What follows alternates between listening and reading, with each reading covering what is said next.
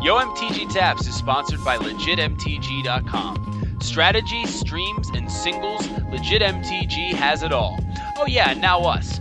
So check us out every Friday on LegitMTG.com and stop back every weekday for more great Magic the Gathering content and product. I wonder who my competition tonight gonna be. I know it ain't gonna be nobody up in here. They up in here. They up in here. Magnetic F14 W Organized campaign, I'm on my third route. The album just dropped, I'm trying to get the word out.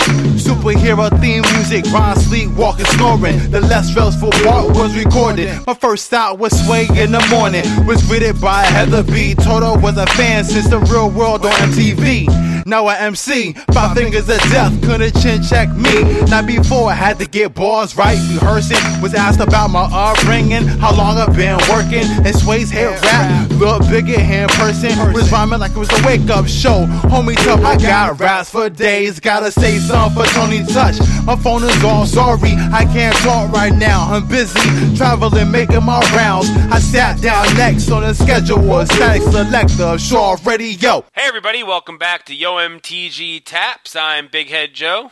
And I'm Stephen Marshall. Took you a minute, huh? Well, he said welcome back, and I was like, well, where were we?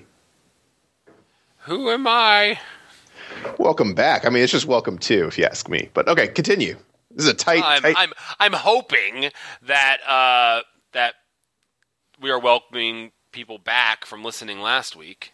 So is this like some weird metaverse where Metaverse. metaverse where I guess we exist only to those people when they turn on Yo MTG taps, and we're just like we're just trapped here. Yeah, it's welcome to Pleasantville.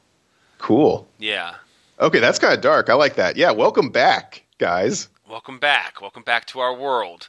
Uh, this week, we are Help me. going to uh, talk about our year in review, the uh, how things went this year in the world of YoMTG Taps. Um, talk a little bit about some of our experiences over the past year. Um, we're going to talk about our New Year's resolutions from last year and if we held to those. And then we're also going to talk about our New Year's resolutions for 2016. And mine's a big one. I will get to that. Also, finally, then we're going to talk about our top 10 albums of 2015. And I have a special to, uh, top 10 list to follow that. So, uh, let's kind of get right into it. Um, I just want to run down because I've got some notes about my year in review. This was a really great year for me, magic wise, in terms of like like performances and things like that. This was probably my best year ever playing Magic. So I'm really happy about that. The only thing that's disappointing to me is that I didn't qualify for the Pro Tour. Or I didn't or I didn't have a big finish in one of these events. So this is my year in review, just to run it down as quickly as I can. So I played in six Grand Prix events. That's insane. That's a lot of Grand Prix. Like that Jeff, who's been playing competitive for I think as long as I've been playing, I think has played in six, has matched that once. You know what I mean in terms of one year. So that's just blows my mind that I managed to make it to that many. Um, I finished 44th at uh, DFW Star City Games Open in March. Um, I finished 43rd at Grand Prix Vegas. Uh, I got my buy at Grand Prix Vegas for the for this whole year coming, you know, that we're in, and that was the first time I ever got a buy off of points. So I was pretty happy about that. Um, I finished. I, I think I have. I might have the number wrong, but I was like 26th after day one of uh, Grand Prix DFW, but I went one and five on day two and did not make cash, which sucked. Um, I made uh, top eight of the Fall Modern States event, uh, but did not win. Uh, and then I made several PPTQ top eights and GPT top eights, but no wins in any of those. And I actually was crazy enough to compile my overall, including pre-releases and FNMs and all that, my overall paper Magic record in all sanctioned events was 127 wins, 91 losses, seven draws. That's a lot of magic. It is. I mean, that's a lot of magic for one year. Uh, the fact that I've been playing for 20 years and that I got my, like, because you get those, like, um, what are they called? Achievements on the Planeswalker Points website. Mm-hmm. I got 127 wins this year. I got my achievement for 300 competitive wins this year as well, which means that about half of my wins came this year, and the other half came over 19 years. That's pretty funny. So it's pretty, yeah. So so there's a you know marked difference in the amount of competitive Magic I've been playing, and uh, and just how well I've done this year compared to others. I think that's the most telling stat of them all. Uh, so you know, didn't quite made a little bit of cash. I think all told, I made I think I made about like almost about 500 bucks in uh, in prize money, which is okay. It's not great, but anyway. So that's my year in review. That's basically it. Um, you know, played in a lot of different Grand Prix. I you might have expounded expanded more on some other stuff. So tell me about your year in review. Uh, so my year in review, I I don't have my. Uh, I still have not migrated my Planeswalker points account. Oh, that's funny. Like I don't know. It's just the the the website was just kind of like a cluster, and it did the weird thing where it's like, no, choose a uh, like you needed to use a new password. I'm like, okay. Uh, so I was like, uh, what about this one? And, and they're like, no, that's not your right password. That's not your right password. I'm like, okay, okay, okay. Let me reset it. And then I tried to reset it, and then it gave me the error where it's like, no, you can't use your old password. And I'm like, oh, Jesus. so I must have played a good amount of Magic because I can at least see that my yearly Planeswalker points is at 910. Nice. I'm just Uh, under the 1300 for the buy. Like for like to lock in my buy halfway through the se- season, which is really cool. Yeah, but that's I mean that's from June 1st this year uh, this year to yeah. like May next year. Right. I actually played my most Magic from March 2013 through June 2014. Hmm. Uh, or at least I earned the most Planeswalker points. I must have gotten some uh, GPs. Uh, it was like 1835 for that year, and I'm at yeah I'm at 910. So uh, yeah, I mean we went to Vegas, which was the first time I ever got on a plane to go play Magic somewhere else. Nice, nice. I think me too, actually. Yeah. Uh, so that was that was fun, and Vegas is always fun in general. And um, I didn't even get on a plane to cover Magic. oh, really? No, I made them put me on Greyhound. you made them put you on Greyhound. Yeah, I made Star City Games uh, buy me Greyhound tickets. You are a masochist. I loved it. No, it was great. I just I just loved like messing with their whole machine. Like I loved throwing a wrench in it. They were like, "But that's not we don't know how." I'm like, "I'll walk you through it. Let's go." Yeah, I can't say I've like uh, played a ton of Magic this year, or at least it feels like I haven't because in the I guess the fourth quarter, which would be September 30th through the end of this year, going back to the financial stuff, uh, I've played like the least amount of Magic I have in a while. Yeah. uh, just because like for a month of it I was on the road, and then um, actually I've been on the road for like two months. Couldn't even find an FNM anywhere. No, I'm just kidding. Uh, there was one in Oakland, uh, but I think there was like a Warriors game that night, and I wanted to go see the Warriors. yeah, yeah, it wasn't that kind of trip anyway, though. So that would have been a that would have been a hard one because like anytime we stopped, we were only in that place for like one or two days, and so if I Right. spent like the Friday night, I'm like I'm just gonna I'm just gonna get in an FNM. But I do intend to eventually play Magic again, but it might not even be till 2016. We'll see. I'm sure I'll get in like a there's Tuesday a night. free there's draft. that free GPT the end of the month. We're going. Oh, I'm drafting on the 21st. I forgot about that. We're drafting on the 24th. Yeah, don't forget about that because Keep we are drafting. we are seven and eight. But yeah, the last, and I can see this with my play, the Planeswalker Points preview. My last sanctioned Magic event was October 16th, so two months ago to the day. Wow. Uh, but that's also right after. I guess that was a week after we got back from GP Madison. Yeah, basically, I got back from that and then immediately went to the. I guess that was the World Series. Yeah, that was all that. Yep. Yeah, so that's why that's why I haven't been playing. Word. Yeah, this is I guess is the opposite. You, I guess there's like some sort of equilibrium between the two of us in terms of how much Magic we can play combined. Mm-hmm, yeah. And since you played more, I think, than you have ever, I had to play less than I had in several years. Right, right. It just that's how it works. Had to balance out. There had Yeah. to be a balance. Did you have any notable finishes or anything like that this year? Do you even remember? Uh, I went to a whole bunch of G uh, IP uh, PPTQs, I guess, and I think I didn't. I think I calculated at one point, and I I top aided like fifty or sixty percent of them, nice. but I didn't win a single one. So Right, I'm right. like I'm like zero for seven for PPTQs, which is uh, a little alarming. Yeah, yeah, me too. Like I never haven't won one yet, which is which is upsetting. That was pretty much it. I didn't day two. I think I actually missed day two by one match every. No, there's one Grand Prix where I didn't. Uh, yeah, DFW I missed by one match.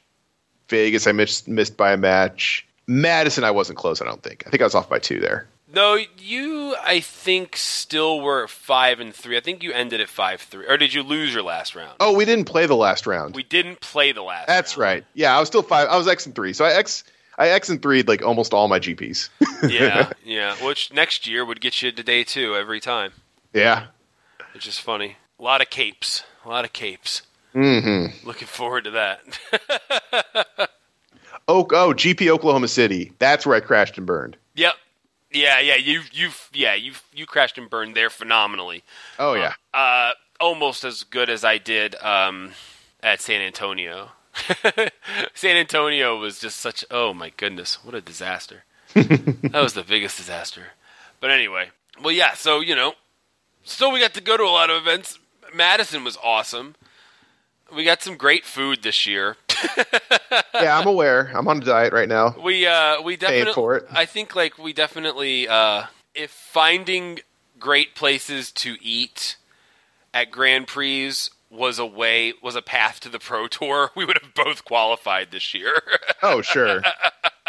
In terms of like my total year in review, I don't think I've ever eaten at more like awesome restaurants than I have this year. so cool. So yeah, so that was our year. Um it was a good year. I I, I was happy. Um although I felt towards the end of the year I started to feel like I stagnated a bit. Like my momentum kind of had died off. Like by the time we got to Atlanta, mm-hmm. where like as much as I felt good about Atlanta, I almost feel like there was something making me feel like I wasn't going to be able to just get it done.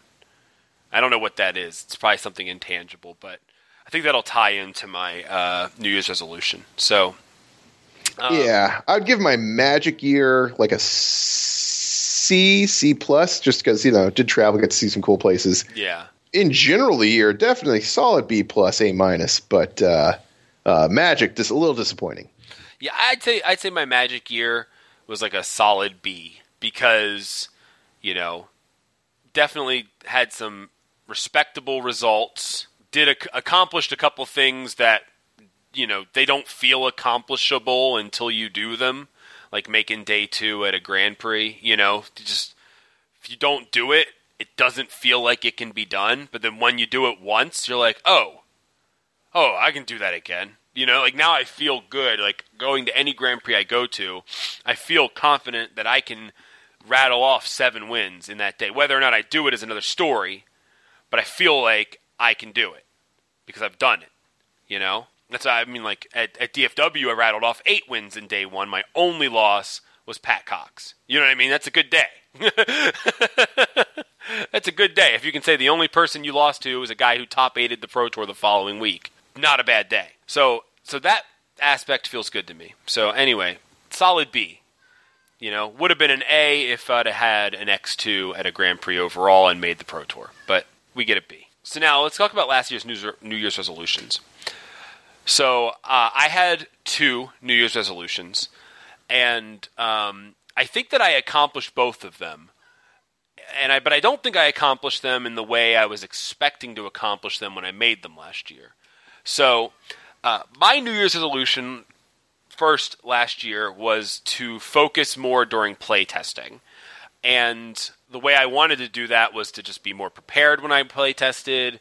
Um, and I was actually thinking pretty much from a constructed standpoint when I talked about it. But then I think shortly after that, I basically quit uh, constructed by by about by about April of last year, I quit. Well, I quit standard, which was the majority of the constructed uh, competitive events.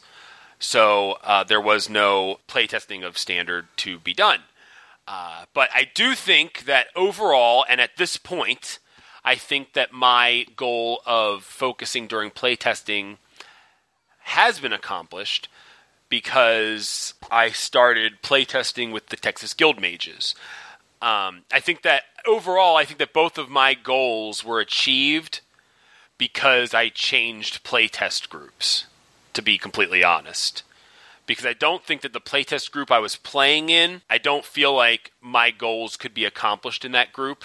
And I feel that the group that I'm playtesting with now, I'm not a member, I'm not a guild mage.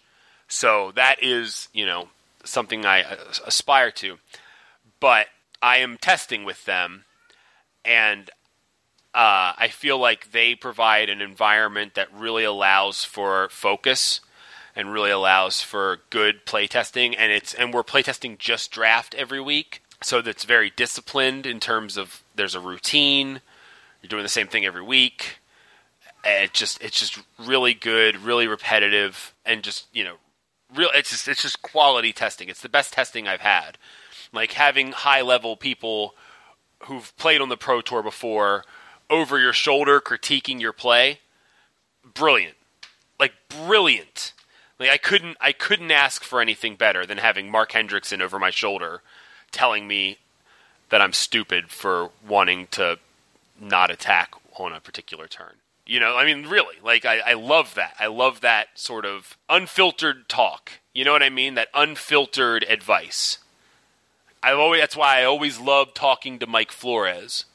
Like the same way I like talking to Mark Hendrickson because Mike Flores will say, "You're an idiot if you do it that way," and he doesn't care if you don't like that because he'll just tell you, "This is wrong.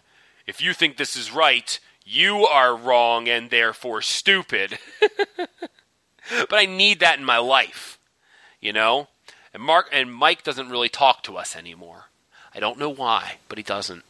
So, um, having Mark to kind of fill the role that Mike Flores used to fill in terms of like getting advice on the game is really good. And the rest of those guys are great too. I'm just naming Mark, but like Jeff Zandi and, and everybody. Uh, Ian Jashaway is just a is just a great player. He's just really an awesome example of how to how to just get it done without like he's he is he's Jay Z. And what I mean by that is like Busta Rhymes said once that man, I'm on stage and I'm throwing myself all over the stage and I'm screaming and I'm waving my arms and I'm trying to get the crowd hype. And Jay Z comes out on stage and he just stands there and he just kind of moves his shoulder and people just lose their friggin' minds. Like that's just kind of how I feel about Ian's play, where he doesn't really need to like express much. He can just sit there and just do it.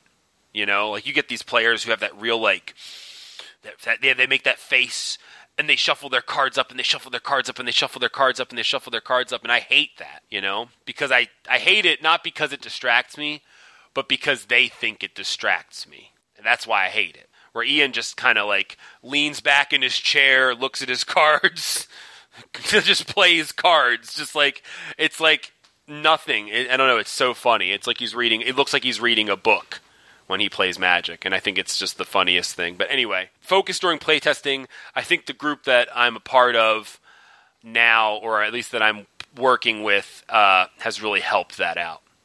Uh, that was my first New Year's resolution achieved my second New Year's resolution was to play more Magic for fun. And I want to say that I also achieved that by playing with the Guild Mages. And it's funny because playing with the Guild Mages, we're testing, right? And testing is supposed to be serious. But the reality is, I've had so much fun playing Magic there. And the reason why I'm having fun is because I'm playing limited. I'm not playing formats I don't want to play. You know, like I'm showing up to test and I'm showing up to improve my game, but I'm doing it playing the kind of magic I want to play, and that's fun to me. The other thing is, you know, whenever people talk about playing Magic for fun, I always say, well, I think winning's fun. You know, I, I think that winning it, like Magic is fun, but Magic is more fun when you win. And so the fact that I've done well this year in events, I've had a lot more fun playing Magic. You don't you don't have fun even if you don't get tilted. You don't have fun when you scrub out, right? Are you even still there? You've been on mute the whole time, haven't you? Oh, I was on mute. I have been responding. Um, okay, so Well, uh, yeah, no, I, I totally agree. why does he keep cutting me off? yeah, the. I mean, I think those are two different things. Like, uh, there's just you get. I, I mean, I think it just comes down to what you do in a Magic game to result in the release of endorphins in your brain, and when you're in a competitive tournament, obviously, um, you know, accomplishing your goal, whatever that might be, and your goal happens to be winning. So that's going to, you know, result in uh, the release of, you know, reward chemicals in your brain, and you're going to have fun. And I think I, I, it just depends on what your definition of it is. If, if it's a non, like play magic to receive enjoyment, pass the time, and not in a competitive manner. I mean, I don't think that's just not. I just don't think it's compatible with you for the most part.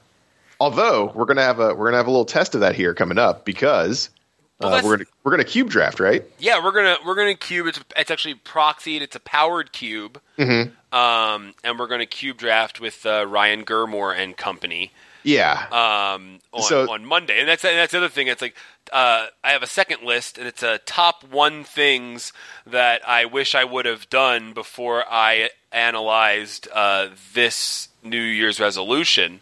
And the number one thing on the top one list is going to the cube draft on Monday. no, but really, I mean, I like I like playing casual. I like cubing. I like doing things like that. I don't like commander, so don't even mention or make a commander joke because you know and I know they're coming. Like I know that they were brewing up and they were starting to build to the surface. No, you know, stop. I'm just gonna nip that in the bud right now. No. Um, but yeah, you hate fun. But I Or you, you hate like- it when people that aren't you are having fun. I do like playing Magic with no end goal. You know what I mean in terms of like furthering your play or whatever. I do enjoy that, uh, but I don't do it. Yeah, that's what I meant. I don't do that. Okay. You know, whenever I play Magic, I play Magic because I'm trying to get to the intended goal. But to me, working towards the goal is fun. Sure. But also, the thing is like the environment at the guild hall is is very relaxed while we are trying to seriously play Magic It's not very PC. it, it's it's not very PC. We're not going to get into that. But I'm blowing a whistle. don't I'm don't. calling woo woo on everybody. This is the truth. But but I'm it's that's I'm not there to be the PC police. I'm there to improve at Magic. You're there to be the PC principal. PC principal. I have watched a couple episodes of this season of South Park. So funny. It's very good. It's amazing. So anyway, but it's it's you know everybody's having fun and it's just it's just it's just a cool environment and I'm I'm I'm privileged to be welcome and you should feel privileged too to feel welcome at that table, you know, because not a lot of people. I mean, a lot of people have been welcome. There aren't a lot of guild mages for as long as that group's been around, and some of the people who've passed through that room, uh, Neil Reeves, uh, David Williams. I mean, these are huge names in Magic. So to be able to sit in the same room that these people cut their teeth in is just is just incredible to me, and I love it. But anyway, I, I don't mean to just have this be a, a fluff piece about the guild mages. But the reality is, my New Year's resolutions were both achieved because of my testing and my playing at that house, at Jeff Zandi's house. So, you know, couldn't be more grateful for that opportunity. Um, so now, uh, before I talk about, I want I want you to talk about your New Year's resolutions from last year, and then I want you to talk about your New Year's resolutions for this year because I want to do my New Year's resolution last. Sure. Okay. So- So, uh, my resolutions last year were to get more like serious about um, doing the things I actually need to do to obtain better and more consistently better results at larger, you know, serious Magic the Gathering tournaments like GPs, PTQs, etc. Um, and to accomplish that, my goals were to um, play a consistent deck in constructed formats uh, for an extended period of time, not just uh, you know choose a, a deck the week before the tournament and run it through you know ten matches on Magic Online and you know see what I get. Um, to uh, not to default to the deck that I know best and uh, not some cute brew that you know did okay in a very small sample size. And on the limited side, I had a resolution to play limited consistently one format through the duration of the format. So um, kind of like how I didn't do that uh, for Battle for Zin or yeah, that's still yeah, that's still the one. Battle for Zendikar. Uh, I played a bunch of that like when it came out, and then I just stopped. But it's still out. You can still draft it. And I've I've not consistently played a limited format. This is you know me from a year ago talking, and spoiler alert, me from right now talking. Um, I haven't played a limited format consistently where you get to see, okay, this is what everyone's playing week one, and then here's how people react to that, and then here's what people think the best strategy is now, and then see it through to the end and the release of the next set. So that's what I wanted to do with limited, and I totally didn't do that with limited. And on the constructed end, I 100% did not do that as well. And I got the same kind of results that you would expect. Uh, so, for example, we were talking about some of the GPs where I crashed and burned. The uh, the one where I did the the most poorly was uh, GP uh, Oklahoma City, the modern tournament. Uh, I'm pretty good with burn, and I've also played a ton of Merfolk, and those are the two decks. And I decided that there were some new cards in Origins that I wanted to exploit, and I was just wrong. So I made like a crazy hybrid instead of playing Burn, which I should have played, or Merfolk, which would have been defensible because I think that that at the time at least, and I haven't kept up with Modern, but at the time that was the best deck in the format. Um, but Burn is the one I know the best and have the most consistent results, no matter like what people are playing. like I, I tend to do well just playing that deck because I know it. I decided to play some crazy Naya Zoo deck um, that I didn't know as well. I don't think it was a crazy deck, but yeah, It, wasn't was tuned, and it wasn't something I've been playing a lot. I was inspired that's by um, I can't remember the guy's name now. Wes Wes Blanchard. Yeah, I mean the guy he won the. I mean he did win the Open with it, right? Yes, he won. I think it might have actually been the Dallas one we didn't go to. Yeah, so um, like I had a lot of those cards in there because I wanted to play Wild Nacatl, and the the problem was I was playing Abbot of Keral Keep, and I thought it was a I thought it was just a better uh, card for that, but turns out Burning Tree Emissary is what I should have had, but it didn't matter. Uh, I should have played Burn, didn't play Burn, or at least Merfolk, didn't play either of those. Audibled in the last week, and uh, got the results I deserved for that. Yeah, I still haven't done that. I'm still, and that's that's that's kind of in conflict with like I want to win, I like winning, but my like I think probably my favorite part of Magic is like coming up with crazy interactions and brewing, and doing unexpected things and being a stupid hipster. So you should be a commander player. You know, that's something I need to resolve. I think that is my uh, New Year's resolution is to resolve those that conflict. I guess b- before tournament, I have it on my like, put on your calendar, figure out what you're trying to do, and then actually like come up with a plan ahead of time, like more more than a week ahead of time, like a month ahead of time, Right, right. and stick to it up into and through the event. You know, and I think that a lot. You know what I think a lot of the problem is. You don't commit to stuff until the last minute. Oh yeah, I never plan anything. and that's the problem. You need to, I mean, like, like especially like with Magic, where planning is like almost as important as playing. Mm-hmm. I think that if you were to, you know, because there were some events where you're like, well, I don't know until Friday if we're going to go. Yeah, Like, if you go, yes, we are going to this event, the moment you you lock it in, that's when you can start preparing. that is true. You know what I mean? And I think, and, I, and I'm not like trying to like criticize you, but because you know the reality is last year you you were working a lot and you mm-hmm. were very busy, so it wasn't like you were you had the luxury of being able to lock something in a month in advance all the time because Yeah. you didn't you just didn't know what your weekend was going to look like or whatever. So so so so there's it's totally not your fault. You know what I mean? But I guarantee you that doing it that way and planning it a little better and locking it in way sooner and going, yes, this is what we're doing. You can you have a goal, you have like an end game. You go, okay, from here to there, we can get ready for it. You know what I mean? Like rather than Yeah. just going like because then you then you scramble, then you you cram, and then you choose a deck that may not be the best choice. So so maybe that's so maybe that's something to look at for next year. Oh, I certainly think the two are related. Mm-hmm. When's the next GP? Oh, Houston at standard. End of February, last weekend of February. All right. Okay. All right. That's that's It's a very actionable goal. You know what I all mean? Like, right. Yeah. Yeah. I- okay. Lock it in.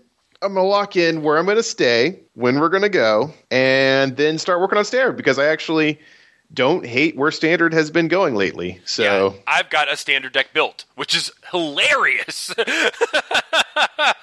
I've got standard built. I can play in a standard tournament right now if I wanted to. I'm not going to, but I could. But um, which is great. I just wanted to say, um, just going back to my year in review, one of the things that I realized when I looked through my year in review was that I had respectable showings across three formats, which I'm very pleased with. So uh, at Grand Prix DF or at SCG DFW, I finished 44th, and that was standard. Uh, Vegas was, you know, uh, Modern Masters 2015 Limited, and I finished 43rd. And then the top eight was Modern States. So like three formats, and I did decent in three of them, which I was just like, that's that's cool. You know what I mean? That's good. That despite how much I focus on limited, mm-hmm. you know, it's nice and if and it's reassuring to to see that and to go, okay, well, I don't actually suck at the formats I'm not focusing on. It's just that I, you know, find focusing on the one I focus on to be the most important thing to do. So, yeah, that's that- totally that completely reminds me of uh, another thing I missed in my year in review. That was very consistent across at least three GPs, I think, and that was uh, for in, in terms of limited being like sixty percent of the way there by the time the GP rolls around. Just because a lot of my preparation is necessarily on Magic Online, just because it's the most convenient. and the fact that they do not make limited uh, competitive events anymore. Yeah, that too. Uh, so it's basically GPs, and the GPs, for whatever reason, in the U.S. that I've been able to attend, have all like occurred like the day after the set comes out on Magic Online.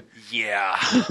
So I've had a consistent pattern of being like, ah, I feel like I'm sixty percent of the way there in terms of my preparation, um, going X three day one, and then like the week or two after that, just destroying the format online and getting really, really good at it.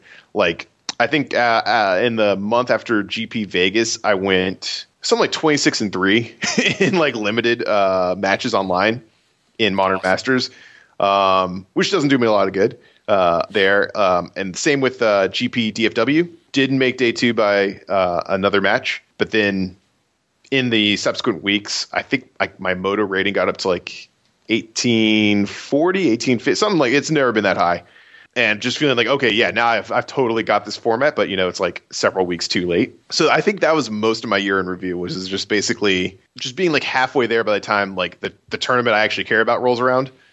And then obtaining what I consider to be mastery, where I'd be extremely confident going into almost any uh, level event in that format a month after the GP. That's why I was hoping to make uh, GP Atlanta because I was like, ah, I can turn that around, but uh, uh, schedules did not work out that way. Yeah.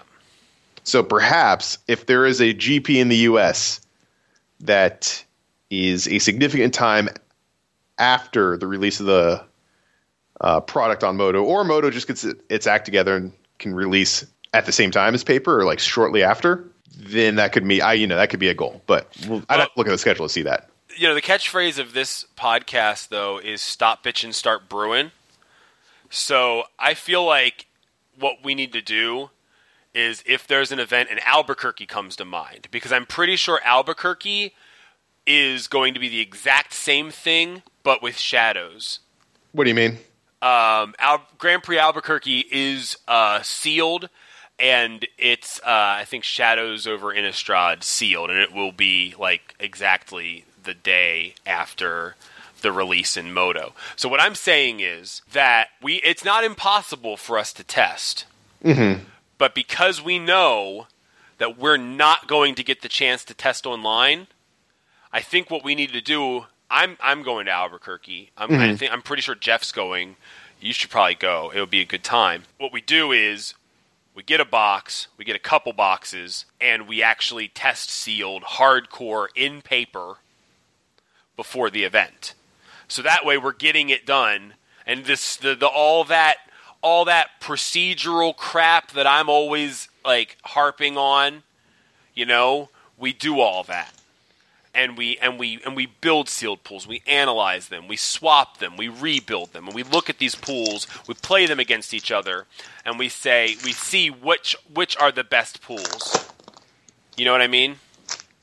Hold on, I'm I'm mercilessly cracking a pack right now. I noticed that. I heard that. Uh, uh, oh, jeez. Okay, I deserve that. I deserve that. You know, audibly cracking a pack on the cast, cracking a pack not in a limited event, and then shamelessly stealing limited resources. Uh, little gimmick. Uh, I deserve this Guul Draz Overseer as my rare, and I apologize to the audience. Well, what's the rest of the pack? oh, Jesus. What's the rest of the pack? Come on. Dispel, Okay. Mind Raker, no. No. Territorial Baloth, no. No. Uh, maybe. Clutch of Currents, absolutely. Yeah, it's good. Uh, Felidar Cub, no. Goblin Warpaint, no. Smite the Monstrous, no. no. Kozilek's Channeler, no. No. Vestige of Emrakul, no. Uh, Courier Griffin, not not first. Processor Yeah. Assault, not at all. No. Uh, Blighted Gorge, No. uh, Breaker of Armies. No. And the yeah, rare- It's, it's so obviously Clutch of Currents. Yeah, stupid. It's not So even an interesting pack. Shitty rare.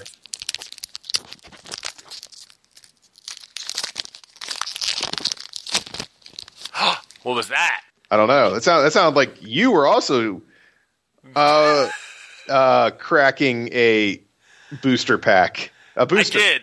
I did. I Bro- did. Breaking a booster? Breaking boosters. That's what we're Okay, doing. We're not I cracking did. packs. I breaking boosters. That's right. All right. I'm going to be like Walter White here. Um, so, okay, here's my pack. You ready? I know we weren't. This was totally unplanned. Literally, he just heard you, and I'm like, I'll crack one too. okay, uh, Mind Raker. This sounds familiar. Ready? Nice, Mind Raker, Territorial Baloth, Wow. Clutch of Currents. Kalastria Nightwatch, All right. Fortified Rampart, Belligerent Whiptail, Mm-hmm. Sheer Drop, Hmm. Valakut Invoker, Shadow Glider, Dominator Drone, Transgress the Mind, Slab Hammer, Blighted Cataract, Barrage Tyrant is my rare.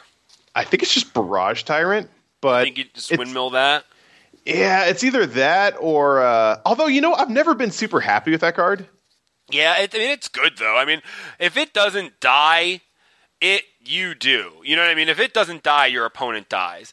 Um, so for this pack here, you've got a Shadow Glider and a Fortified Rampart that are both decent white cards. Um, they're not. Gonna, I mean, I don't know. I don't think Shadow Glider puts someone in white, but you definitely put someone in blue by passing the Clutch of Currents. So that's why I wouldn't take the Sheer Drop. Um, I mean, what about I, I like Sheer Drop. I, I like sheer drop, but I think that like so like if I were to pack like or, order this pack, Mm-hmm. I think the tyrant probably goes pretty early. I think the sheer drop probably goes pretty early. I think the clutch of currents probably goes pretty early. Yeah. And then after that, you're going to be looking at like probably Dominator Drone and Shadow Glider, Valakut Invoker. Um, someone's eventually going to pick up the Baloth and the Night Watch. Um, so what, what I'm looking at here is that like the Shadow Glider is going to go above any of these other cards. Clutch of Currents is literally the only blue card in the pack besides Blighted Cataract. Yeah. So if you take that clutch and blue is one of my favorite colors to play in this format. Mm-hmm. You know, if you take that clutch, you're like you just cut off white or you just cut off blue pack one Sure.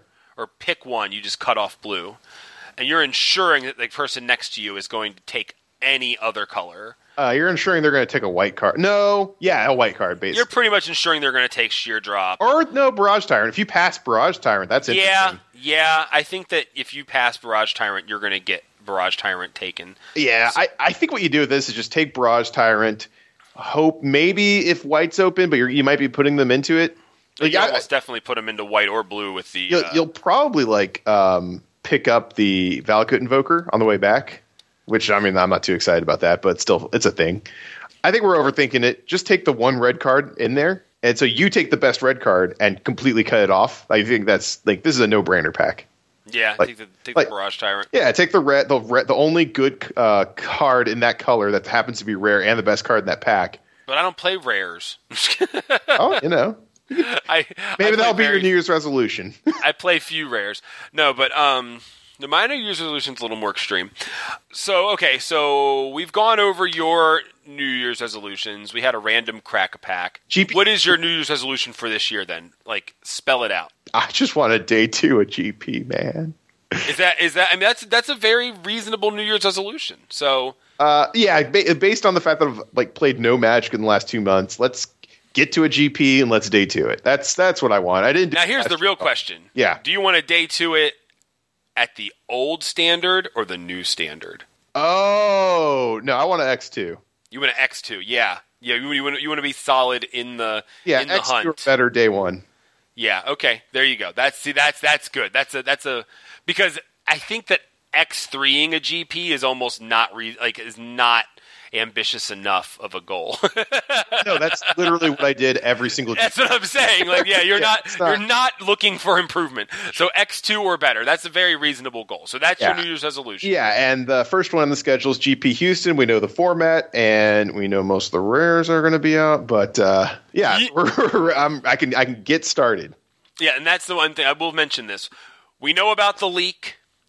Um, we want to talk about the leak, but uh, Josh, who runs the legit MTG website, uh, made a very Oh, that reminds me. There's a leak in my roof. I gotta get that fixed. I know Uh, about that leak. Yeah.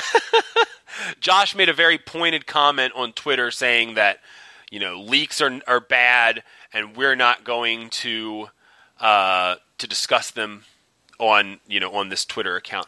And uh, you know, in the spirit of what Josh wants for legit and his stance, we're going to honor his stance and we are not going to discuss the leaks Until they're official. until they're official. Of course, we'll discuss, discuss them when they're official. But we will not be discussing the leaks. Uh, but they're there. They're out there. If you want to find them, you can. Some cards were leaked. Just FYI. If you didn't know that, now you know. Now you can look them up.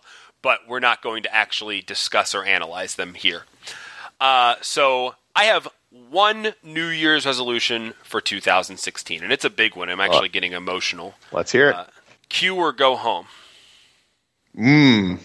So my New Year's resolution for 2016 is that if I do not qualify for the Pro Tour in 2016, 2016 will be my last year playing competitive Magic.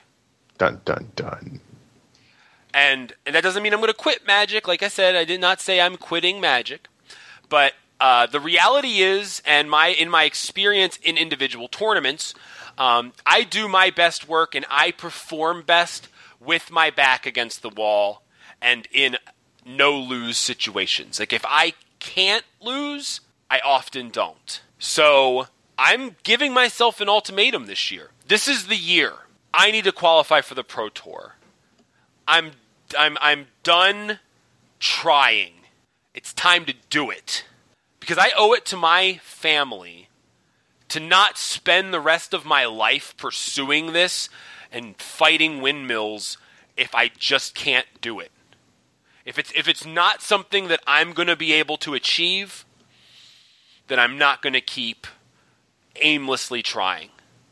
This is the year. It has to happen. This is the year it has to happen. I'm just that's all I can say. I mean like like I have to do it this year or it's not going to happen. because it's just, I mean, like really, I mean, like last year, last year was awesome. Last year, I went to more Grand Prix than I've ever been in. I've played in more competitive Magic events than I've ever played in. But I also spent more money than I ever have to play Magic. I definitely didn't finish in the black, and I and I and I you know I didn't, I won't say that I like hurt my marriage. I didn't. I didn't hurt my marriage, but I definitely put a lot of strain on my wife. My wife hates the traveling. She hates me traveling and leaving for these events, especially the ones where I get on Greyhound and I'm gone like six days. You know what I mean? She hates it. She hates me being away for so long, and I don't blame her and I don't fault her for it. She should hate it. I hate being away for that long. And that's the reason why I'm not going to keep doing it to her if it's not actually amounting to something. So this is the year. This is the year where I prove my worth as a Magic player. I'm either going to do it or I'm not going to try. And I'll still play, you know, I'll still play Magic. I'll still play it like, you know, pre-releases and, and stuff that sounds fun. Um, you know, if there's a local Grand Prix or something, yeah, sure, I'll go. I'll play. You know, local events, things like that. But I won't travel for the for this for this game anymore after this year or after next year if I don't if I don't get that blue envelope. I mean, that's just what it has. It has to happen. You know. Um, so what I'm going to do to do that last year, I I focused a lot on the larger events, and I almost cut the PPTQ system out of my itinerary entirely. I'm going to still hit a couple of the big GPs, but I'm going to focus and concentrate a lot more on hitting the PPTQs and on um, you know qualifying for the regional PTQ, trying to get in that way, and just trying to take different avenues to get there, taking as many avenues as I can to qualify for the Pro Tour, um, and and focus and then alternately focusing a lot less on events that don't accomplish that goal. So like you know if there's like the TCG, if there's like a TCG player event and I could spend the weekend with my wife instead, I'm going to spend the weekend with my wife. You know, if there's SCG open and I could spend the weekend with my wife, I'm going to spend the weekend with my wife. You know what I mean? Now, on the other hand, invitational qualifiers are a different story because invitational qualifies you for the Pro Tour now. so, um, so, so invitational qualifiers, you know, are local level things, and getting qualified for the invitational actually might be a pretty understandable goal. So anyway, so that's so that's it, and it, it's heavy. It's heavy. It feels heavy saying it, but uh, but it has to happen. Like if this is the year I prove my worth as a Magic player, and and if I don't, I'm done. That is heavy. That's crazy. Yeah, but that's this is it. I mean, I, this is all we've been building to this.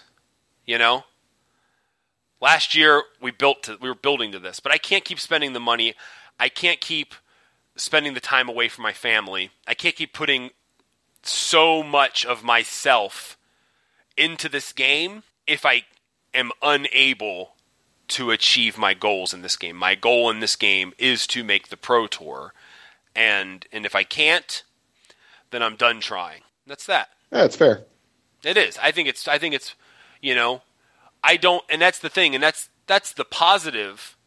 It's not I don't think I can. If I didn't think I could do it, I wouldn't put the ultimatum out there. I wouldn't put this burden on myself if I didn't think I was capable. I I know that I am perfectly capable of achieving this goal this year. I know that. I have to do it now. If I don't do it now, I can't justify doing it in the years to come. So there it is. If I Cool. don't qualify this year, it's it.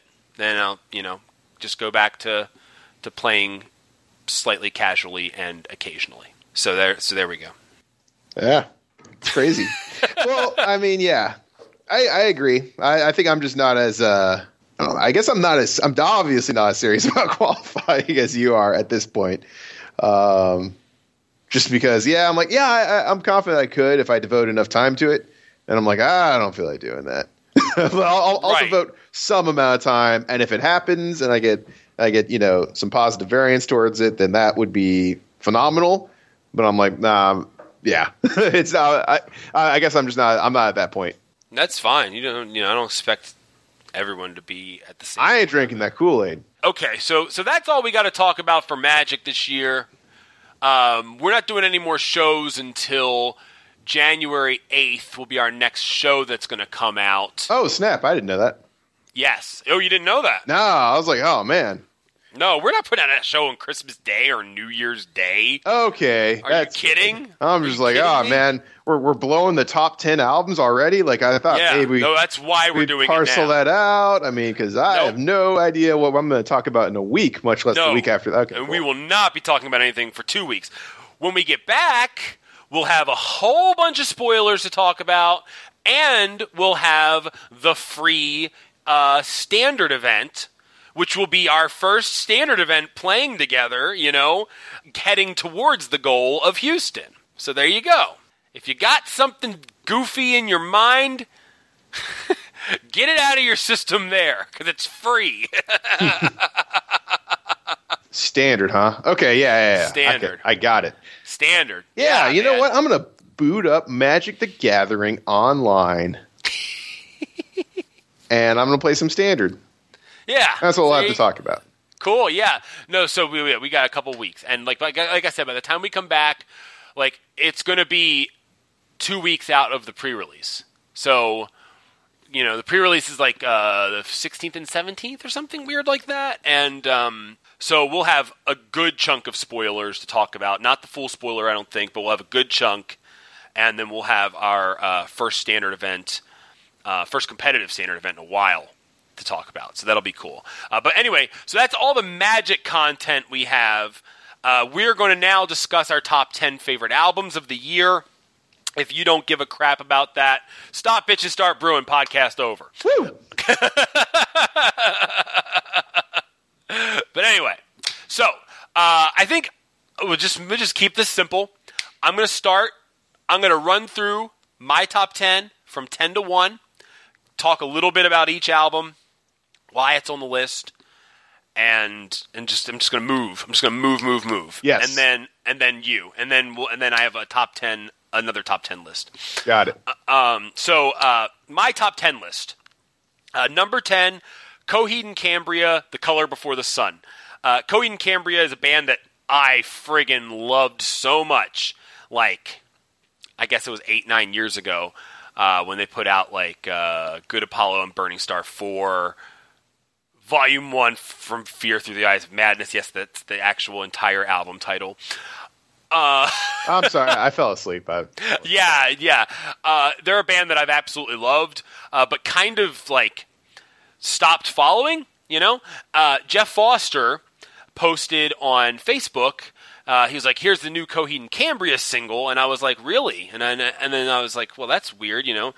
So I clicked on it and I listened to it, and it was it was poppier than some of their other stuff. A little more of a straightforward kind of track without like you know eight minute epicness going on. Uh, but it was really tight and like the song was really good.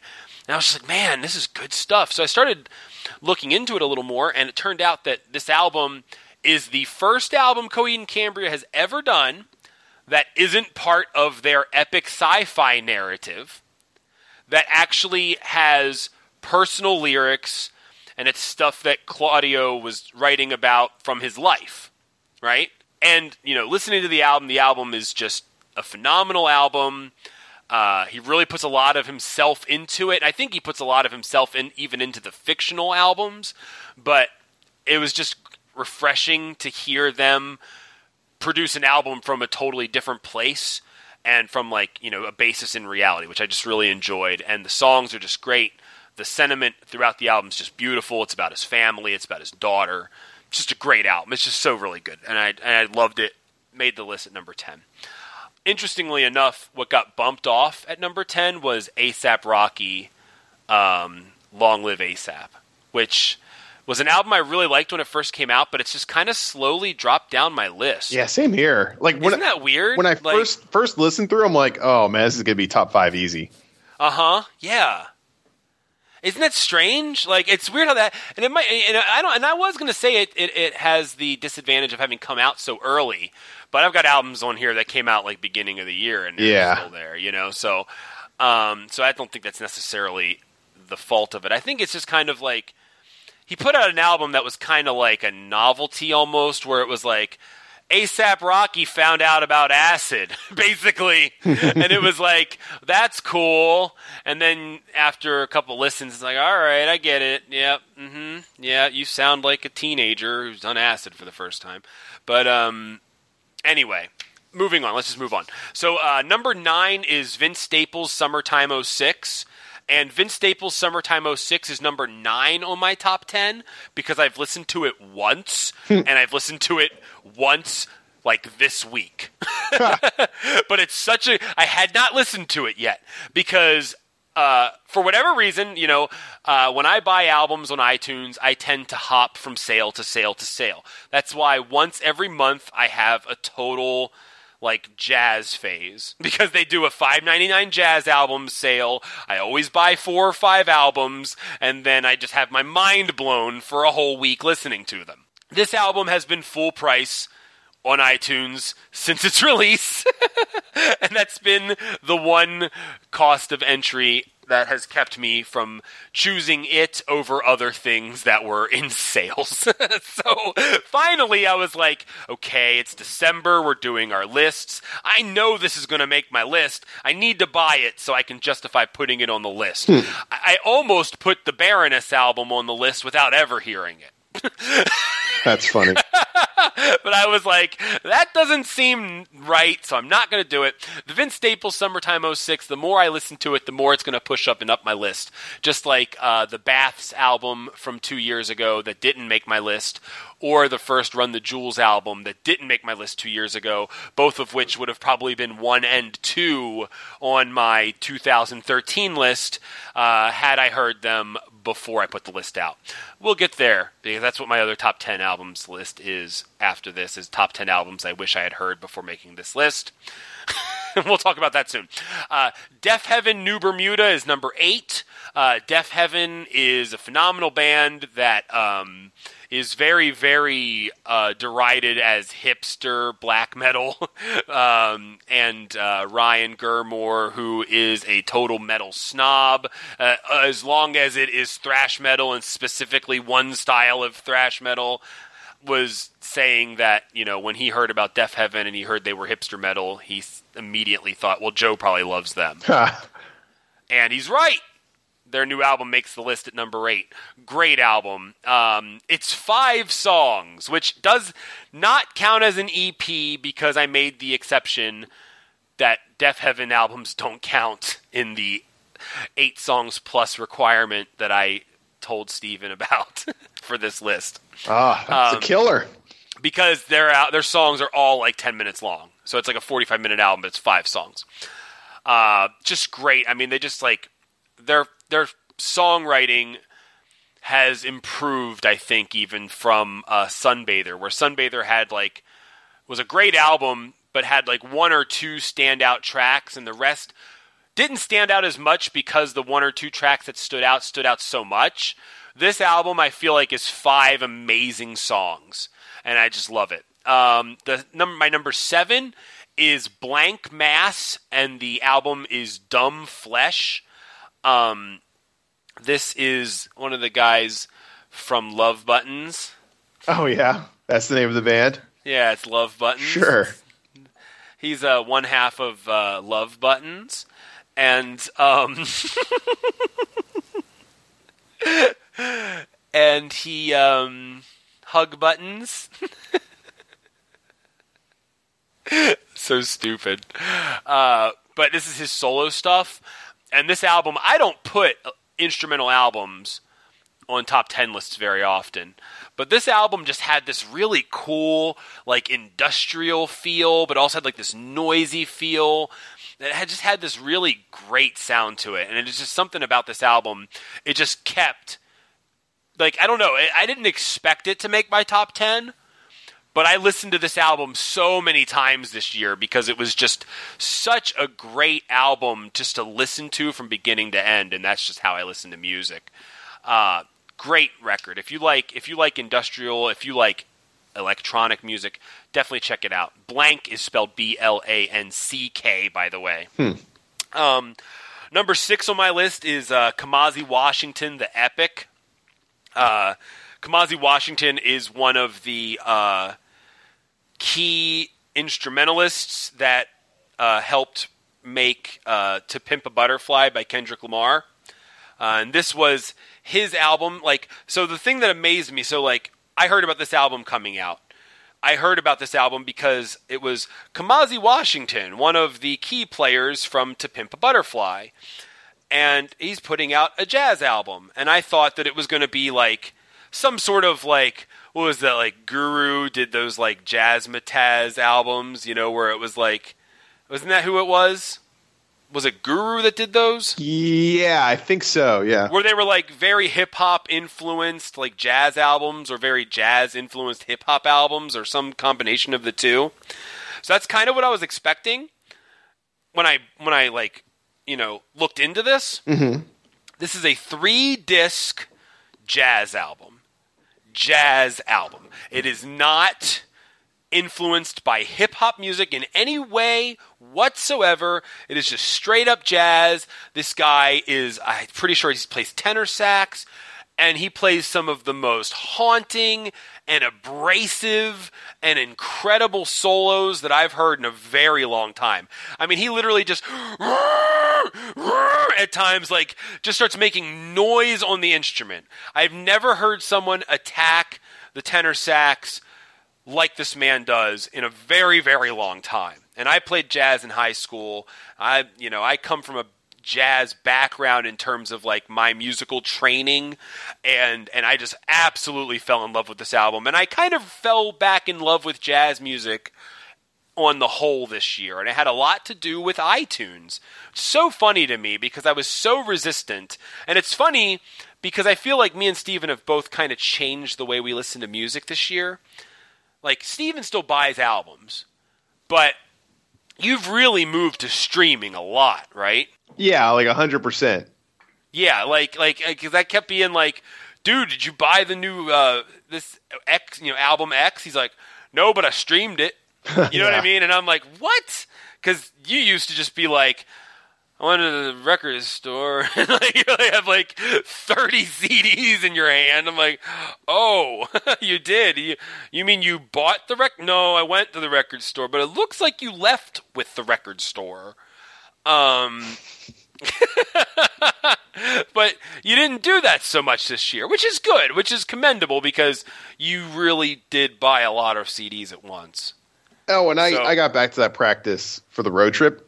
Sure, sure, makes Um, sense. Yeah, there's a, a really cool place in I'm going to say San Francisco uh, called Rasputin, and they had like it's four stories.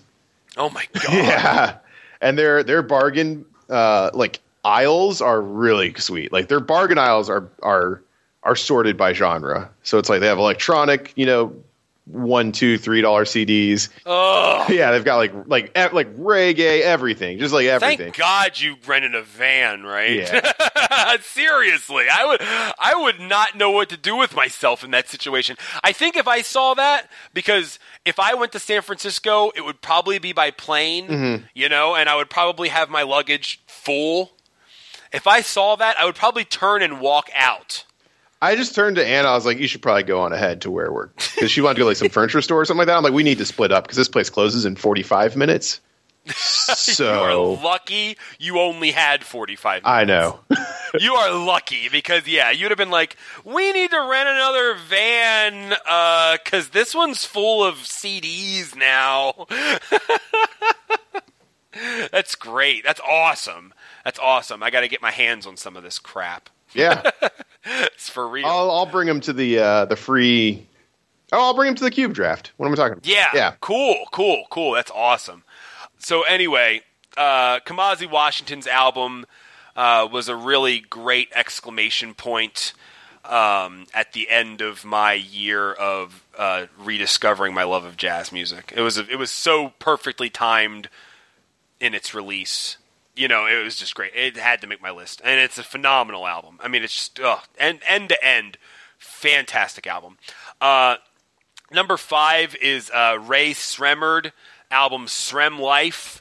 This album came out so early in 2015, I had to make sure it came out in 2015. And um, actually, the single uh, came out sometime in like summer of 2014. Am I right about that? Yeah, No Type was like the hit of last summer. Right. So, so anyway, you know, the album did actually come out to the 2015, so it makes the list. Um, these two guys were just a breath of fresh air. They just have a really unique style, and they just really like, you know, for like for it being their first album, they just sound like they just know that they are, you know, They're working on SremmLife too, you know. are they really? Mike will tweet it out. That was months ago, though. That's awesome. Yeah. that's great. Uh, this is a great album. Uh, another album that was just like just such just bangers end to end, man. So good. The last track is kind of a little off, but other than that, like every track on that album. This is the album that I used to listen to over and over again at different at GPs in between rounds to get myself pumped up. I put on No Flex Zone probably at least like thirty times Very nice. like to get myself hyped at at at events. So yeah, so this this album just got me through the year. Uh, fantastic album. Number four on my list is Earl Sweatshirt. I don't like shit. I don't go outside. I don't care. I'm not censoring it. That's the name of the album. This is a top 10 list. That's the album. um, this album came out with like little to no warning. And um, actually, I did not give a crap about Earl Sweatshirt before this year. I didn't even think he was good. Um, Tyler, Tyler the creator from Odd Future. I think Tyler's I think Tyler's albums are really good. Anything everything else like like the whole group to me though like just really didn't impress me.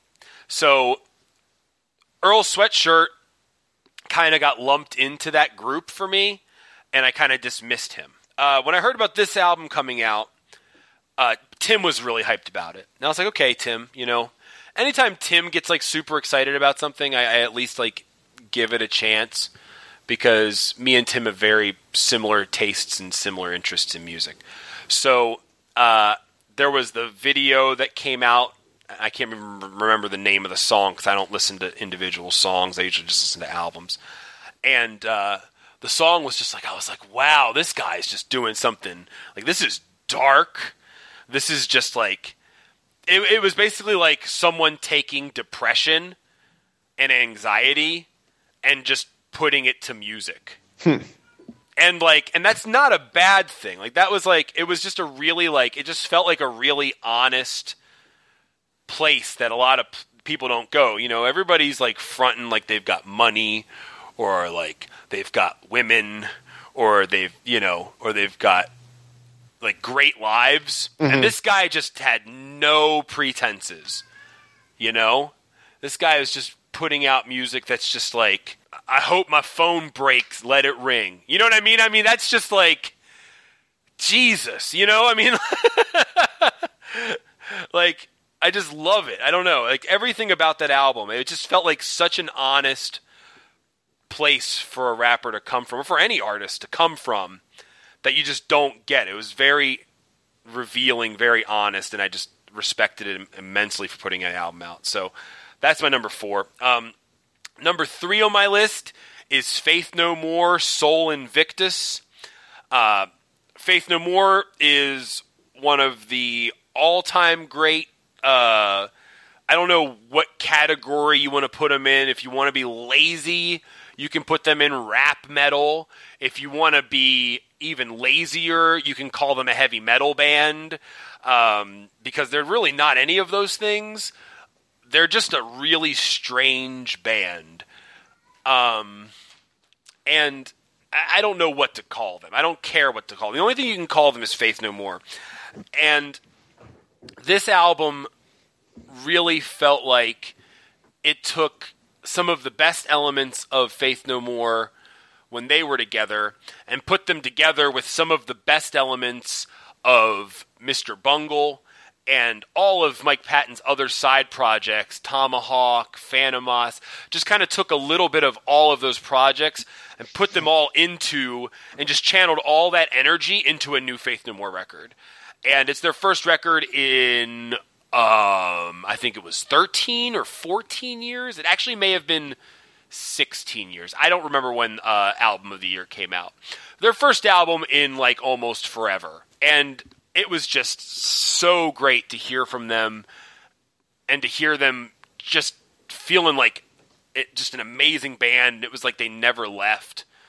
And, uh, and just it just made me so excited because they're one of my favorite bands and I got to see them live and they just sound so good and they just feel like they're back.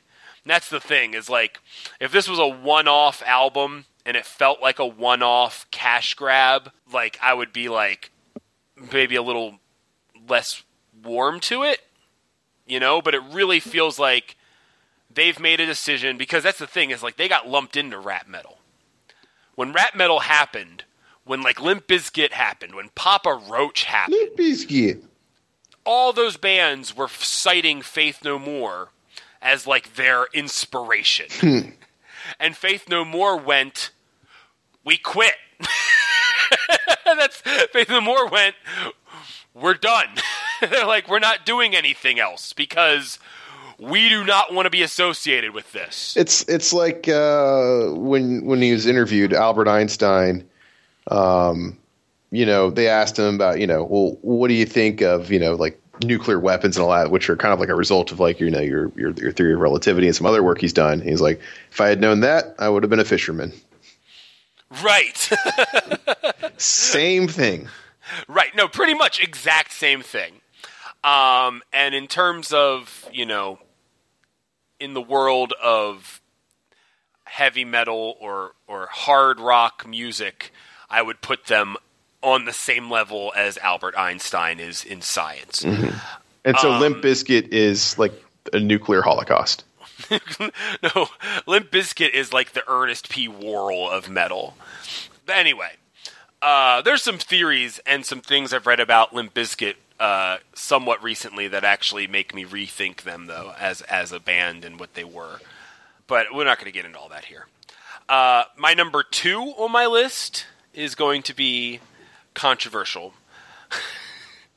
number two, the second best album of the year, Kendrick Lamar to Pimp a Butterfly. I'll let you talk about this album because I know it's your number one and it's almost everyone else's number one. Yep. It's my number two because my number one album of the year is Dr. Dre Compton. Okay? And I don't need to defend this choice by any means. it's your list. I do not need to defend this one bit, but I will tell you why this album went above Kendrick's album. First of all, Kendrick is the student and Dr. Dre is the teacher. Let's, let's, let's make that distinction. That is very much not a subjective statement. Sure. That is true. I still think it's irrelevant. it, it might be irrelevant, but anyway, you know, Kendrick was featured heavily on Dr. Dre's album, and it speaks volumes that Kendrick Lamar is basically my top two albums of the year because he's all over both of the albums that are number one and number two. Uh, Compton by Dr. Dre. First of all, you know, antici- being such a huge Dre fan as I am, anticipating uh, detox for as long as I have, uh, really, you know, it was an experience. It was a tr- it was a trip. It was a ride that didn't feel good. It was the way that people anticipated Chinese Democracy by Guns N' Roses, which came out in a shorter amount of time than the period of time between Dr. Dre 2001 and Compton. I'll just put that out there. There was less time between the release of the Spaghetti Incident and Chinese Democracy than there was between Dr. Dre 2001 and Compton. Compton wasn't even the album we were waiting for. And that's the thing. Compton was not the album we were waiting for, That's true. Yeah. but it was far greater than anything Detox could have possibly been. Because he was never going to live up to the expectations of that album. 100% never. He was working on that album and reworking that album, reworking that album for years, trying to meet those expectations. But then what happened was artistic inspiration hit, and he put out an album that it feels like it came along, you know, pretty quick, pretty spontaneously. And for Dre to just spit out this album was amazing. Like this album like it tells us like there's a story, there's like a story arc that goes through it.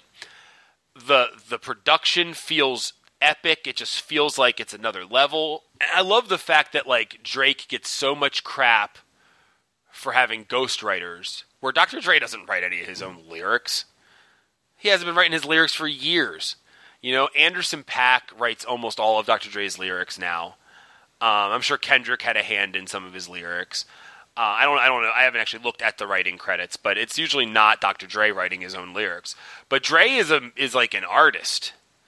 Like that's the thing. Like Drake, Drake's a rapper. You know what I mean? Like you got one job. Your job is rapper. You better be writing your lyrics, man.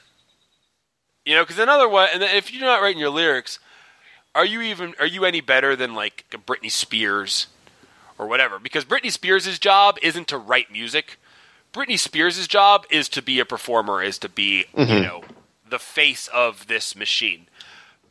Where Drake, you know, is a rapper, and Drake was res- was I would say respected as as a rapper, um, because people thought that he wrote his own lyrics. Mm-hmm. I think that he lost a lot of that respect this year, even though he may have definitely won the beef. he definitely won that. Let's not let's not split hairs here. Have you heard the diss track to the diss track? It was the worst thing ever. No, no, no, no, no, no, no. Oh, oh. Some like this like super hood rapper wrote a diss track to back to back called Whack to Whack, and it's actually fantastic. Really? Yeah, it's it's the it's what Meek Mill should have written. Right, right, right, right, right, right. This is somebody just throwing themselves into Meek Mill's fight. Yeah, he just jumped in. He's like, "No, I'll get you. I'll get you, dog. I got you." That's great. I got to hear that. Yeah, I got to hear. Yeah, that. I'll, I'll send you the link. Meek Mill's response was the like most embarrassing thing I've ever heard. Oh yeah. Like, at least show up, Christ. But anyway, Dr. Dre does not get disrespected for having ghostwriters because Dr. Dre is an artist. Dr. Dre is a musical visionary. Dr. Dre had, you know, created an album this year that was just off the charts amazing. Just oh, I just oh, I loved it so much. Just the production was it's just I mean, he just he's like, "All right, kids, I'm I'm here." He just I don't know, he's just so good. Dr. Dre just he doesn't even need to try and he just spits out a classic album and and and it's sad that it's his last album because I love the album so much. Oh, but did he anyway, say it's his last album? It it is. Yeah. He should have just said this was uh, Detox the whole time. No, no, no, no, because then people would have held it under the microscope that they would hold Detox under. Yeah, I guess. I think that he was totally brilliant in just saying Detox is not happening. Here's this, because this is and that's probably why I he were, felt okay with like other people writing on it because it's like, well, this is just kind of like a soundtrack, you know. Well, that's what it is, and well, that's always been Dre though, because Dre's not just lyrics. Like Drake, you take, you know, you take the, the the lyrics away from Drake, and you've just got a mouthpiece. You know, Dre does ever does all the work. So you've got Dre doing all the work here, and then, you know, he doesn't need to write his lyrics he's respected enough as an artist that he doesn't need to write his lyrics to have credit.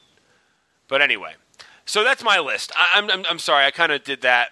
Uh, kind of went a little long, but uh, just real quick, I just want to run down just the top ten albums I wish I'd heard before making this list. I'm not going to talk about them. I'm just going to read them, mm-hmm.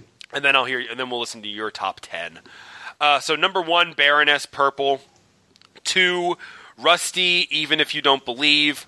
Three, health, death magic. Four, Titus Andronicus, the most lamentable dra- tragedy. Five, Negative Scanner, uh, self titled album. Six, Disappears Irreal. I think that's how you pronounce that. Uh, seven, Mount Eerie, Sauna. Number eight, uh, Jlin Dark Energy. Number nine, Desaparecidos Payola. And number 10, Belle and Sebastian Girls in Peacetime Want to Dance. I bought it on Tuesday, but or on Monday, but that doesn't count. Those are all things that I kind of sampled and went, man, these are good. I should listen to these, and I just didn't get to. So uh, they're all albums I will probably wind up buying over the next couple months, but they don't make my list because I haven't heard them yet. Can't do that. Cool. Uh, so anyway, let's hear your list, man. All right, yeah, I'm gonna also run down uh, the top, I guess, albums I wish I had like either more time with or didn't like get to yet. Uh, Yeah. Bjork, uh, there's Lianne La Havas, the Blood album. Um, it's been on my li- like I have like a reading or like, not reading, like a listening queue, like Yeah. and like I've heard like one track off of it because like they have this like Discover weekly playlist that Spotify puts out, and it's like Yeah, super yeah. on point. And so I heard one out one song, I'm like, this is fantastic, and then I'm like, I haven't listened to that album yet. Uh, one, I don't even know how to pronounce this guy's name, but I've like listened to a bunch of his albums. Uh, Oneohtrix Point Never. Yes. Yeah, I yes. loved like his last two albums. I just haven't heard this one. Yeah, I never really, I've never listened to that, but uh, I did sample some of the tracks, and it sounded okay. Uh, Miguel Wildheart, because Mm-hmm. it sounds kind of like uh, it seems like it's just going to be another. Uh, oh God, what's that guy's name? Something in the Vandals. No, I don't remember now. He came back anyway. Whatever. Didn't hear it. D'Angelo. D'Angelo. Yeah, he seems like a new newer D'Angelo. the D'Angelo album came out this year. It too. did. It was really good. Uh, Ought. I didn't even know they had a new album.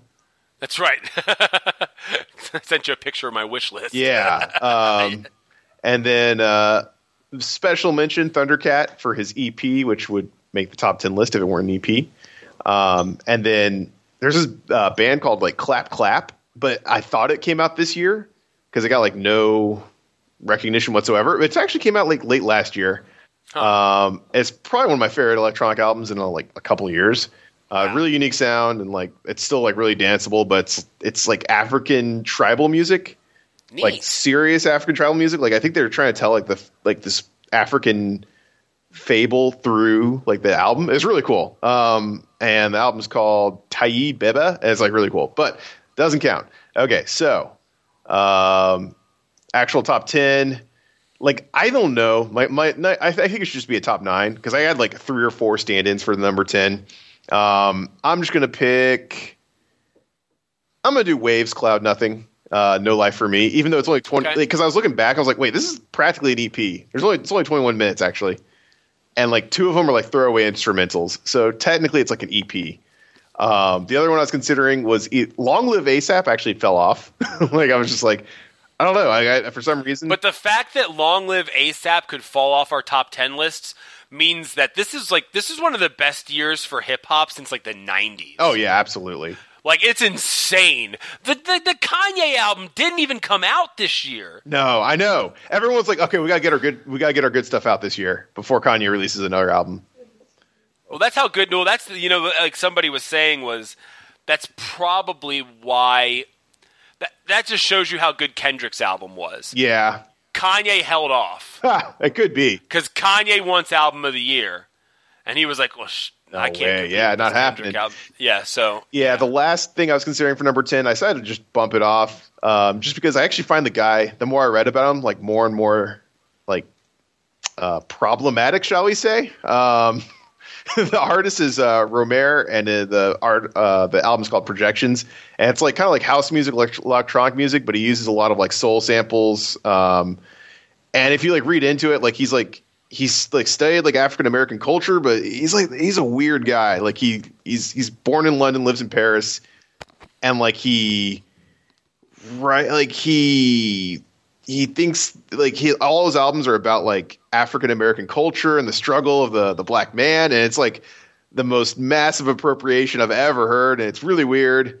Um, and people like really don't like it when he wow. um, he, he like yeah, it's but the album's really good. and It's really well made, and I'm just glad he didn't uh, he didn't sample like Strange Fruit or anything like that. That would have been over the line. But others, like he, he some of the stuff he did though was like I'm like uh, like sometimes I feel like a mother's child. I'm just like I don't know, man. And Prison Blues, and I'm like man, yeah, jeez. Uh, so that, that didn't make the top ten. I So um, I'm, I'm looking forward to hearing about his marriage to Rachel Dolezal in the next year. Absolutely, I could see that 100. percent Um, solid and timely Rachel Dolezal reference. Solid. Thank you, thank Yeah. you. Um, okay, actual list. Oh, the actual number ten. Uh, Real Lies album, Real Life. Uh, That's right. I really liked like six of the songs, and then like when I re-listened to the album, I'm like, yeah, that's not as good as I remember. But I like, I think I listened to five of the songs individually as singles over the last like year and a half, and loved every single one of them. And so I just like slide it in there. But then like, I listened to the whole album, and I'm like, yeah. Yeah, I don't know. I don't know how I feel about it. That's why there's a conflict at number 10. But that, that was the number 10 one. It's really cool. Um, like my formative music listening years were 90s electronic music, and they cop all that. So I'm going to like it.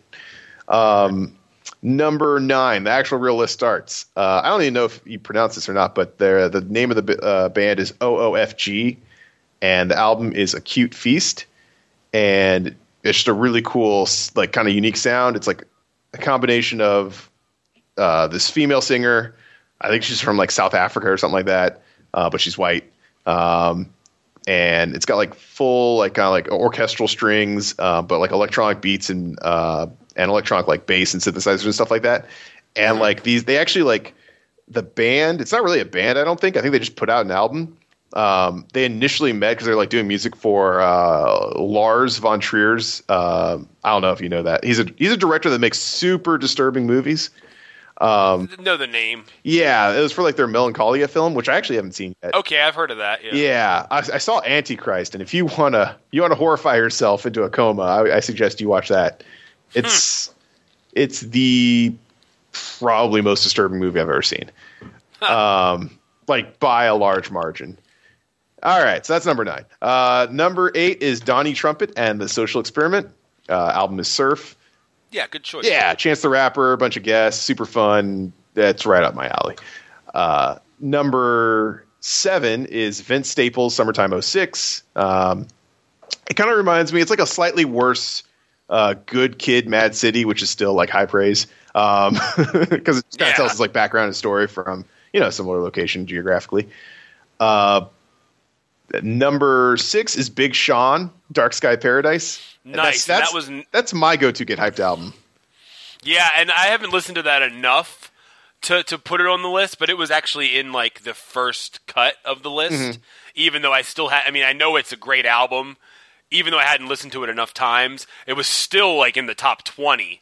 like, Yeah. But I know, but I just didn't listen to it enough for it to really like resonate with me. Although um, the one single he did, uh, I can't remember, but it's the uh, "One Man Could Change the World." Yeah, like that song is like one of my favorite songs of the year by far. That's not even Like- in like the all killer like area of the album, which I think is tracks two to five that I listened. to. Yeah, yeah, yeah. No, and you're right too. Like that, that the whole first half of that album is so freaking good. But that, but that track is just like, just really good. Yeah, it's yeah. another again. It's it's the same reason why like I love the uh, the Earl Sweatshirt albums because like it kind he kind of comes from a place you don't.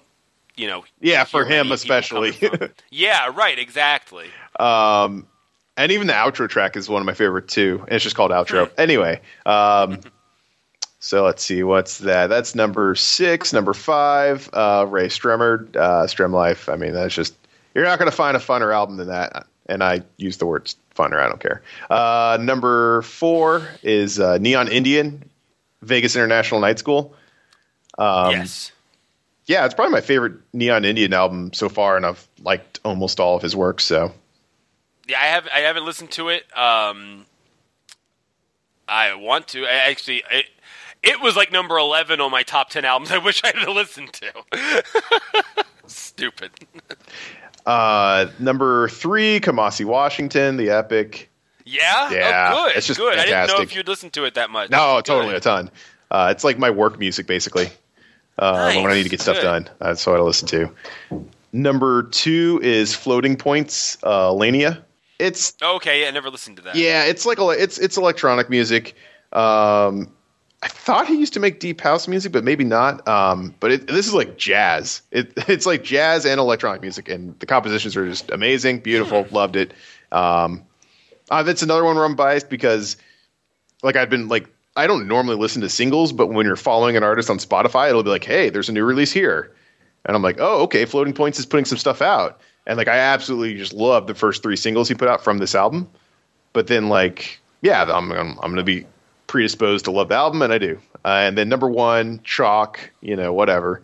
Uh, Kendrick Lamar, Pimp a Butterfly, uh, best album this year, and I think probably for uh, last year too. At least the last two years, probably my favorite album. In terms of like a narrative, like I usually don't even listen to like lyrics, except for Right, like hip hop. right. But like, yeah, it's just fantastic. The production's like off the charts. Um, I mean, this thing is I, I don't know. There's not. I mean, just you can go read a million articles about it. There's not really. This is so chalk that Obama's favorite song this year was "How Much a Dollar Cost" Yeah. from this album. So uh, you don't. Need, there's not really. this is, I I don't need to opine on it. Everyone's heard it. Everyone loves it, and as do I. So Yeah, I mean, it was a runaway favorite. Um, you know, in terms of like, it was the only one that like planted the flag where I'm like, this is no doubt number one album of the year. And then I kept listening to it, kept listening to it. I wouldn't listen to it for a month, come back. I'm like, oh yeah, this is still my favorite album this year. Because I think last year my favorite album was the Run the Jewels two. yes, Yeah, yeah, I probably like this more than that. So at least the best of the last two years. yeah, yeah. It, it was number one for me until uh, until Compton came out. Like because for me, for me, Dr. Dre is like the standard bearer, Mm-hmm. you know, and like, and and especially that like it's his last album, and and it's just such a quality it's such a high quality album that like it really makes you wish it wasn't his last It won't be his last. I think it will be. I think it will be his last like actual album. I don't think it's the last time he's going to produce an album. Okay, you know what I yeah, mean? But probably. but it's his. It's his last album. We'll see. I, th- I think now I- that he has I the pressure of uh, detox kind of like off his back, It might. Yeah, I mean, he probably had a lot of fun making it, and it probably made him feel like he could do more. But I don't know. We'll see. It's it's just you know it's all conjecture at this point. Who knows? Um. Anyway, whew. Good list. I like your list. I have to listen to a couple of the things I hadn't heard. But we're we're pretty close. yeah, Did you listen to that Earl album much? Did you Oh, not I like loved it it. much. Yeah. loved it. Uh, I only li- listened to it once though. Okay, fair enough. and I just didn't. it so yeah, I never got back around to listening to it multiple times. So like, Yeah. I- if if the roles were reversed, because I bought the uh, the Vince Staples album on the road trip, Okay, and so it yeah, got some yeah. repeat plays. Um, like you know, it's super like desolate. I was like driving down California, so, like around the Salton Sea. I was like, oh, this is a great, you know, it was, it was cool. Yeah. Um, like so, I listened to it multiple times. Like, had that been the Earl Sweatshirt album, that's probably my number, uh, prime number, f- you know, five or six. And the Vince Staples one is like, oh yeah, I need to listen to that more. So I still got time, and I'm, I, I've liked Earl Sweatshirt uh, ever since the Free Earl days. So still had to get my hip, hipster credentials in there. You know. Of course you did. I No. Understand. But awesome. So uh, that's been our year. Uh, I hope you enjoyed this year of shows, and I hope that you know you come back and listen to our show we're putting out on January eighth, where we'll be talking about all kinds of slick stuff. Uh, but until then, we are Yo MTG Taps. We already did that.